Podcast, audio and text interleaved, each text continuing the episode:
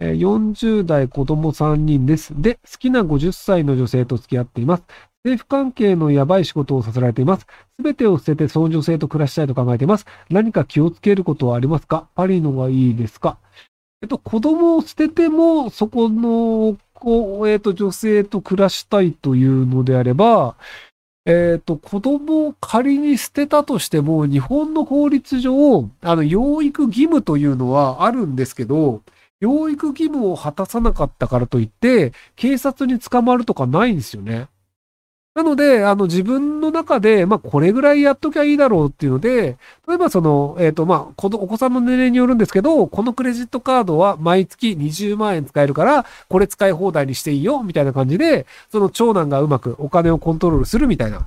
あの、一応子供に対してはこれぐらいやってるよっていう自分の中で言い訳ができるんだったら、あとはまあ好きにやっていいんじゃないですかね。あの、法律上何らかしらの制限があるわけではないので。えー4年生になる息子が未だに2歳下の妹に焼き餅を焼きます。えーずっと本妻と愛人の中を取り持つみたいな気分です。二人とも可愛い娘を、ね、仲良く仲良くしてもらいたいです。どうしたらいいでしょうかえっと、あの、2歳下の妹が寝た後に4年生のその娘、あの、長女をめちゃくちゃ可愛がってください。その、あの、まあ、人によるんですけど、あの、愛されていたいというのは、長女であるとか、次女であるとか、年下がいるとかとあんまり関係ないんですよ。で、あの、自分が一番愛されているという状態でいたいっていうふうに思う人って結構いるので、なのでそれを変えるのがもうできない子はできないんですよね。なので、あの、年下が寝た時に、あの、長女めちゃめちゃ可愛がるとかっていうのをして、で、その、あ要は、あの、まあ、年下なんだから、年下先でしょ？長女なんだから我慢しなさいみたいなのが、むしろその、ないがしろにされてるみたいに考えたりするので、なので、あの、長女だけをめちゃめちゃ可愛がる時間っていうのを作るといいんじゃないかなと思います。えー、オリラジの中田さんとひろきさんの対談をいつも待ちわびています可能性ありますか？えっと、僕、別にあの、相性悪いとも思わないし、仲も悪くないと思うんですけど、なんか知んないけど、オリラジ中田さんと、なんか絡む機会が、なぜかないんですよね。あの、奥さんと絡む機会は何度もあったんですけど、なんか知んないけどね、中田さんと絡む機会がないんですよ。あの、LINE のやりとりとかしてるんですけど、してたことあるんですけど、なんか直接絡む機会がなぜかないんですよね。えー21歳社会人男性です。クリスマスに地元でクラブのイベントがあり、VIP の席で飲んでいたところ、中学時代の元カノが知り合いを通して席に来て、楽しく軽いハグとかを交えながら飲んでいました。3ヶ月経った現在、インスタの DM にて、彼氏らしき人物から、クラブで密着していた件について謝る誠意が見受けられなければ法的措置を取るということを言われました。これって懲役ロングですか？いや、全く何の問題もないと思います。別にあの法的措置取りたければ取ればっていうだけだと思います。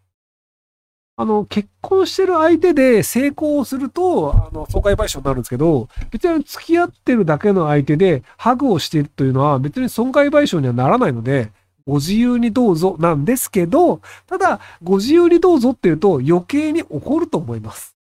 要はその、なぜそういうのを送ってくるかっていうと、今彼が嫉妬しているというところなんですよ。で、その嫉妬してるっていうので、あの、ほっとくと余計に怒りを、ボルテージ上げていくと思うんですよ。で、ただお金を払うと、多分もっとくれってなると思うので、なので、あの、なんか別にそういう意図はないよっていうので、ただ別にあの、法的にそのなんか、あの、責任を負うようなことをした覚えは全くないので、なのであの、弁護士さんに相談した方がいいんじゃないですかみたいな感じで返すといいんじゃないかなと思います。えー彼氏がごめんなさいを言えないのが致命的です。謝れない人どう対処すべきでしょうか？なんで謝れないのと聞いても、謝るような出来事じゃない。一回謝ったら終わりってひろゆきが言ったとか言われます。どうしたらいいですか？僕そんなこと言ってないと思うんだよな。えっと、謝るような出来事じゃないっていうのであれば、別に多分なぜ謝らなければいけない出来事なのかっていうのをちゃんと説明すればいいと思うんですよね。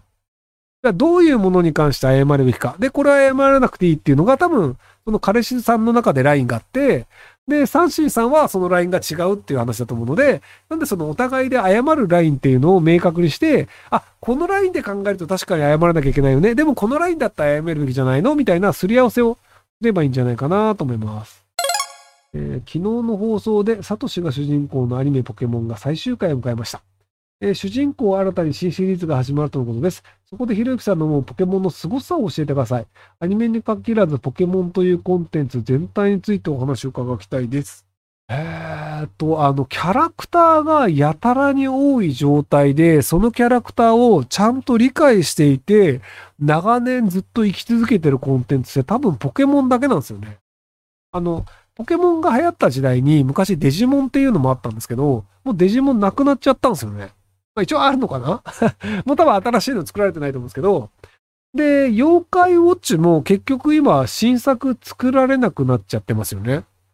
なので、その、あの、ポケモンみたいなずっと生き残っていて、で、20年以上コンテンツが提供されていて、で、ゲームも新作が出続けてるものって他にないと思うんですよね。で、あの、アベンジャーズみたいな漫画が原作ですとかであれば全然あるんですよ。で、その映画とかね、例えばその未だにあの、スターウォーズがやってますみたいな、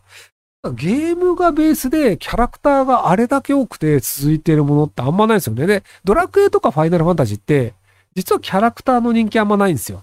ドラクエって、そのなんか、えっと、ロトの勇者って1、2、3だけで、で、その中あの、まあ、5とかだとハッサンとかいますけど、あれハッサン5じゃねえか。ハッサン8だっけ？トルネコが 5? とか、まあ、いや、あの、一応そのシリーズごとにキャラクターっていうのなんですけど、その、ずっとこれ出てるよねっていうキャラクターって、実はドラクエって主人公じゃなくて、あの、スライムなんですよ。スライム全部出てるよね。なので、前作に出続けて人気があるキャラクターって、実はスライムしかいないんですけど、ポケモンって100個以上のキャラクターが、実はそれなりに知名度と人気があるじゃないですか。で、ファイナルファンタジーも多分全部に出てるキャラクターって、チョコボと、チョコボって1からいるよね。だから多分チョコボだけなんですよね。デカチョコボとかも途中からだし、あとあの、なんかあの、なんか、なんか、えっ、ー、とあの、笛吹くやつ、あの、飛ぶやつ。あれも確か1とかいないはずなんですよ。モーグリ。モーグリも2とかからしか出てないと思うんですよね。っていうのがあるので、実はそのポケモンって、そのずっと同じキャラクターが出続けていて、そのいろんなキャラクターがそのロイヤリティを持ってるっていうのがあったりするので、あ、ヒドって全部出るっけ？ただ、使徒はね、名前が使徒というやつが出るだけで、若かったり老人だったりとかで、要は名前を継いでるだけなんですよ。なんでそのキャラクターとして、あの、このキャラ好きだよねっていうの固定化した方、体は持ってないんですよね。で、スライム、スライムは毎回スライム。で、ドラッキーはね、確か、どっかで出てないんすよね、ドラキーは。なんで出てないんだっけ？なんか出てないシリーズがあったわけさ。っ